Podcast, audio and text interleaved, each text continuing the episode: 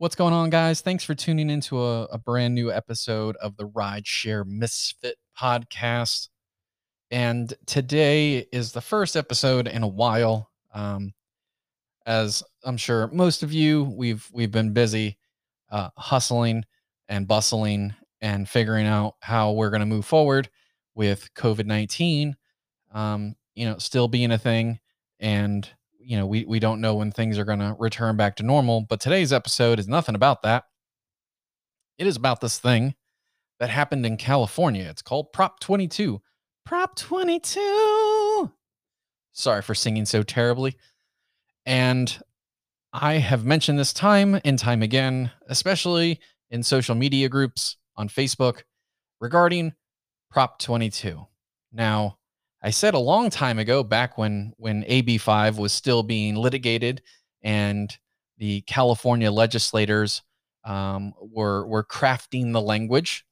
Um, it was it was talked about. I think probably this time last year, and you know we all said that it would be at least a year before anything could possibly happen. Well, oddly enough, I think it was just a week or two ago. You know, a a, a judge um, was like, no, you have to you have to label your your drivers con uh, employees, and a lot of drivers, some drivers, I should say, were like, yeah, yeah, yeah, yeah, yeah, fuck you, Uber, fuck you. Um, but I said a long time ago, and and and I, I it was more of a warning and a a prediction based off of historical evidence. And that is this Uber knew from day one that Uber riders outnumber Uber drivers at least 10 to 1. At least 10 to 1. If not if not more. But we'll stick with a safe 10 to 1.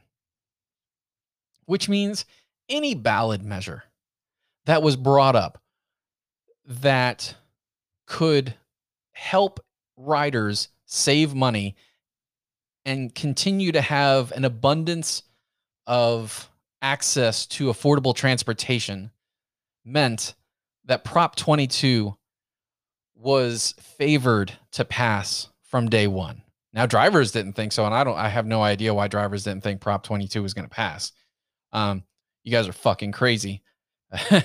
I hate to say it that way, but you are literally crazy if you thought that people would vote to increase the cost of their own transportation.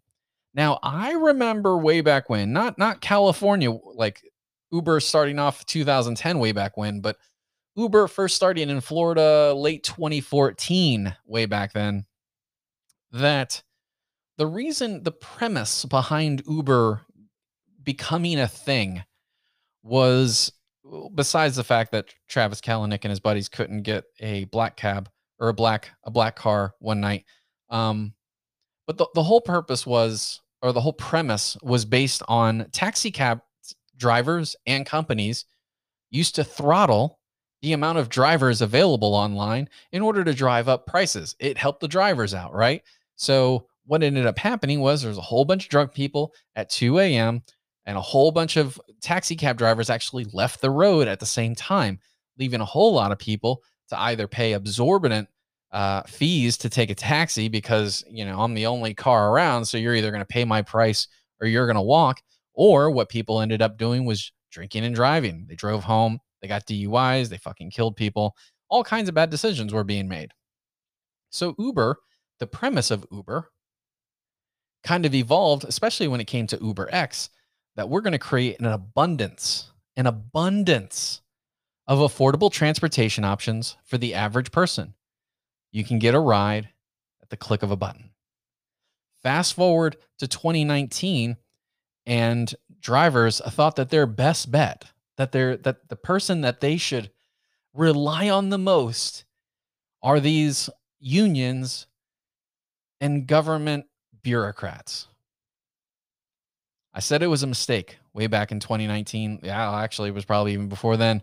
Um, but in, in terms of AB5, I said it was a mistake to put your your I don't want to say your future, but to to put your well-being in the hands of government bureaucrats. It's never a good idea, by the way, ever. ever, ever, ever, ever, ever, ever, ever. Um, the and you don't ever trust anybody other than yourself when it comes to you and your needs.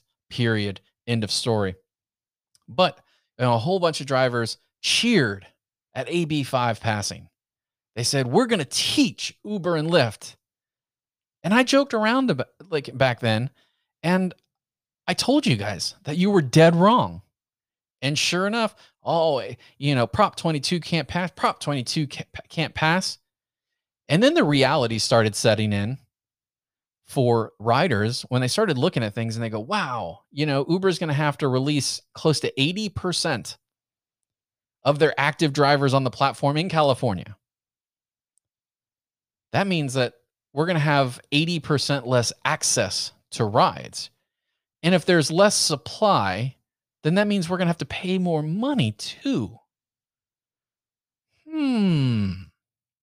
I wonder why, you know, 60%, close to 60% of voters voted for uh, Prop 22, which classifies uh, gig on demand app workers as contractors. That supersedes AB5. Now I want to gloat not not to the drivers, but to the stupid, stupid motherfuckers in the California legislators uh, building that that had the audacity to think that they were more powerful than the people of California. This vote, this is the way I I perceive this vote. And this is why I said it was dangerous for the legislators to do what they did. They were very short-sighted in in their in their their their plan of attack. They got a short-term win with AB5. But Prop 22 is the piece of legislation that Uber, Lyft, and DoorDash were able to turn to the California legislator and tell them to properly shut the fuck up sit the fuck down and know your role. Like, why on God's green earth? And, and and and this is what blows my mind. It's not like it's not like this couldn't be foreseen, right? It's not like Travis Kalanick back in 2015 didn't shut down an entire fucking county in Florida when you know the county regulators said that they were going to regulate uh, Uber. He didn't. Like, are you serious? He literally shut down the like the app in the county. Boom. He was like, I'm gonna turn it off if you if you enact that legislation. They did. What did he do? Pew! Turned off Uber. What ended up happening? Over the next 45 days, there were recall threats to every single city mayor in Broward County, uh, including all kinds of threats against the county commission. That all that so what did they end up doing? They had, you know, they had to eat crow. They obviously they rescinded uh, their regulations of Uber. Um, asked Uber to come back to the table and write the the legislation themselves. So obviously they did. But but people don't realize how much fucking power is in the private sector when you offer something so vital to somebody's life like you I feel like it's it's it's grossly underestimated. Like like these people in in the California legislature, which it's California, so it actually doesn't surprise me very much at all. But these people in the legislature actually thought they were going to tell Uber and Lyft how to do their thing. Like how stupid do you got to be? It's fucking Uber. Like like get the fuck out of here. Like yeah, you, like you get elected by people in your district. Con- congratulations. We literally have hundreds of millions of active monthly users on our platform. Like we pr- billions of rides are completed on our platform every single year. You think you're going to tell us what to do? Get the fuck out of here. The only thing the California legislator was was successful in doing was getting Uber, Lyft, DoorDash, and other companies to instead of spending $90 million, they spent $200 million by eh, actually breaking the record. So Prop 22 is officially the most expensive prop in the history of California. But but really like and that was another thing that I brought up. You know everybody's like, "Oh, you know they're they're throwing 90 million dollars. They're throwing 30 million dollars each." I said it way back then. I said if Uber sees the light as in the high probability that t- Prop 22 will pass, they will spend every dime necessary in order. Like there's there is no 30 million or 90 million cap. They'll spend they'll spend unlimited amounts of money. I actually said that they would spend upwards of 500 million dollars to make it pass. If they knew that by spending that amount of money it would pass. Like I really don't get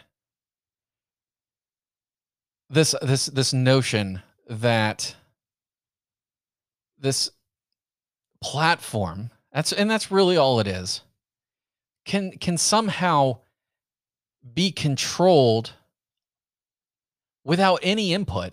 You know uber has been very nice. Considering the amount of power that uber has uber has been really really nice with with governments like they give them the opportunity to help them write the legis like so uber says look we'll help you write the legislation like and then you know if a if a government turns around and like a city government or a county government or state government turns around and tries to say no they go look we don't i mean they don't say it like this but it's it's more or less look we have the power in this state. You get elected but we have the power. So there's one of two ways we can go about this. Either you take our input and you put our input into the, the legislation or regulations and you'll get our blessing, or you have to deal with us and the tens of millions of active monthly users in this state voting. And that's a hell of a like that is why you don't put faith in any of this shit. And it's why I've said for the longest time that if you are if if you are struggling in rideshare, there is so many other ways to make money in 2020. Like at one point in time, there was a valid argument because literally Uber was it. Like even Lyft was was not all not all over to, like like it is now. Like at one point, Lyft was really only in major cities, whereas Uber was basically just opening up states which again, genius, but that's for another story. But I, I, I bring that up because like today there's there's there's got to be 45 different you know on demand apps for you to work. Um, there's a guy uh, in uh, northern Georgia, I think somewhere around the Atlanta area. You know, he's he's he dude, he's like a hustler. Like we disagree on a whole lot of things, but man, i I tell you what, I give that guy credit. That dude, that dude hustles like Amazon Flex, uh, Instacart. Um, he's he's pretty much doing deliveries now only. He doesn't really pick up people, but at one point he was doing Uber, Lyft, all that other stuff. But I, am going to end with this. We're going to go through the Washington Post's uh, view of you know the Prop 22 uh, thing being decided. California voters sided with Uber, denying drivers benefits by classifying them as contractors. Pretty harsh way to say it, but because that's not technically true, but it is the media, so you know they they got they got to get their clickbait in there as best they can. Um, gig workers were pushed to the brink, and it led to a historic confrontation over the future of the business model. Uh, Californians decisively determined the future of ride hailing and delivery apps as 58% uh, voted that drivers should be classified as independent contractors rather than employees, according to results in a statewide election Wednesday. The state ballot measure, Prop 22, will make drivers independent contractors according to California law. That supersedes a new law known as AB 5, intended to grant drivers full employment, including minimum wage protections, health care, and such benefits as unemployment and sick leave. The gig companies defeated legislation to make drivers employees after running a record $200 million campaign to deny workers employment. It's funny because I've never actually been employed by Uber. Um, shares of Uber and Lyft surged as the stock market opened jumped at least 15 to 18%. Thank God I own a, I was so happy to see that. Hopefully it stays there um, because I am in the green. But, anyways, as it became clear the company's fears about the cost and business impacts of a potential employment model would not be realized. Both sides of the debate treated Prop 22 as an existential battle. For labor, blah, blah, blah, for labor advocates, it was a precarious. It was about the precariousness of a growing economic class of workers. For corporate interests, it was about the viability of the gig economy business model, which has yet to prove profitable despite raising billions of dollars from venture capitalists and shareholders. Again, so one thing that people kind of need to realize about the gig economy, and it, not so much about the uh, gig economy as a whole, but these companies is and and this is one thing that I that I that some drivers also miss is, you know, Uber and Lyft, they're not they're not they're not even I mean, yes, they are rideshare companies, but they're not transportation companies. Like Uber moved on from being about transportation 4 years ago, at least 4 years ago. Like that's old news. Like they truly are a digital network, uh, what they call a marketplace, um, for people that need either food or transportation to connect with people that are willing to give it. And i i feel some empathy for drivers who come from from w2 or employee type uh, employment because it it is it's a drastic change. And I, i'm gonna i'm, I'm not gonna draw this out but i'm, I'm gonna end it with this. And it's kind of i'm gonna end it with perspective um, to hopefully help rideshare drivers out i got into 1099 work personally before uber and lyft it was actually as a as a captive insurance agent for an insurance company. So captive meaning I could only sell their insurance products. Now, what eh, to go along with that, I was a 1099 contractor. So if if you're in 1099 sa- captive sales, you'll understand that companies can control pricing of products and services they can dictate a lot of what you do um, or how you represent the company, but they do have to give you a certain level of autonomy. Um, now, in in in in sales, as long as you're smashing your your uh, your what do you call it your sales numbers, you know you could you could show up to, you know to late to the office one day or here and there or whenever. You know what i mean? As long as long as you're hitting their your numbers they really don't care. But try being a 1099 independent contractor sales agent um, not hitting your numbers and try showing up late to work. I'm just i'm just saying you don't want to do it.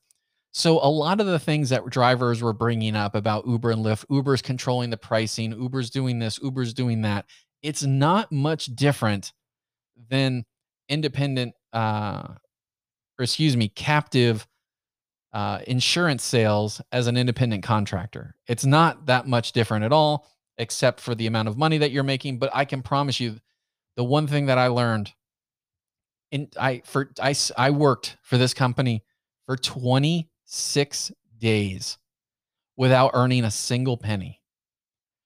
26 days I worked my ass off and I didn't earn a penny.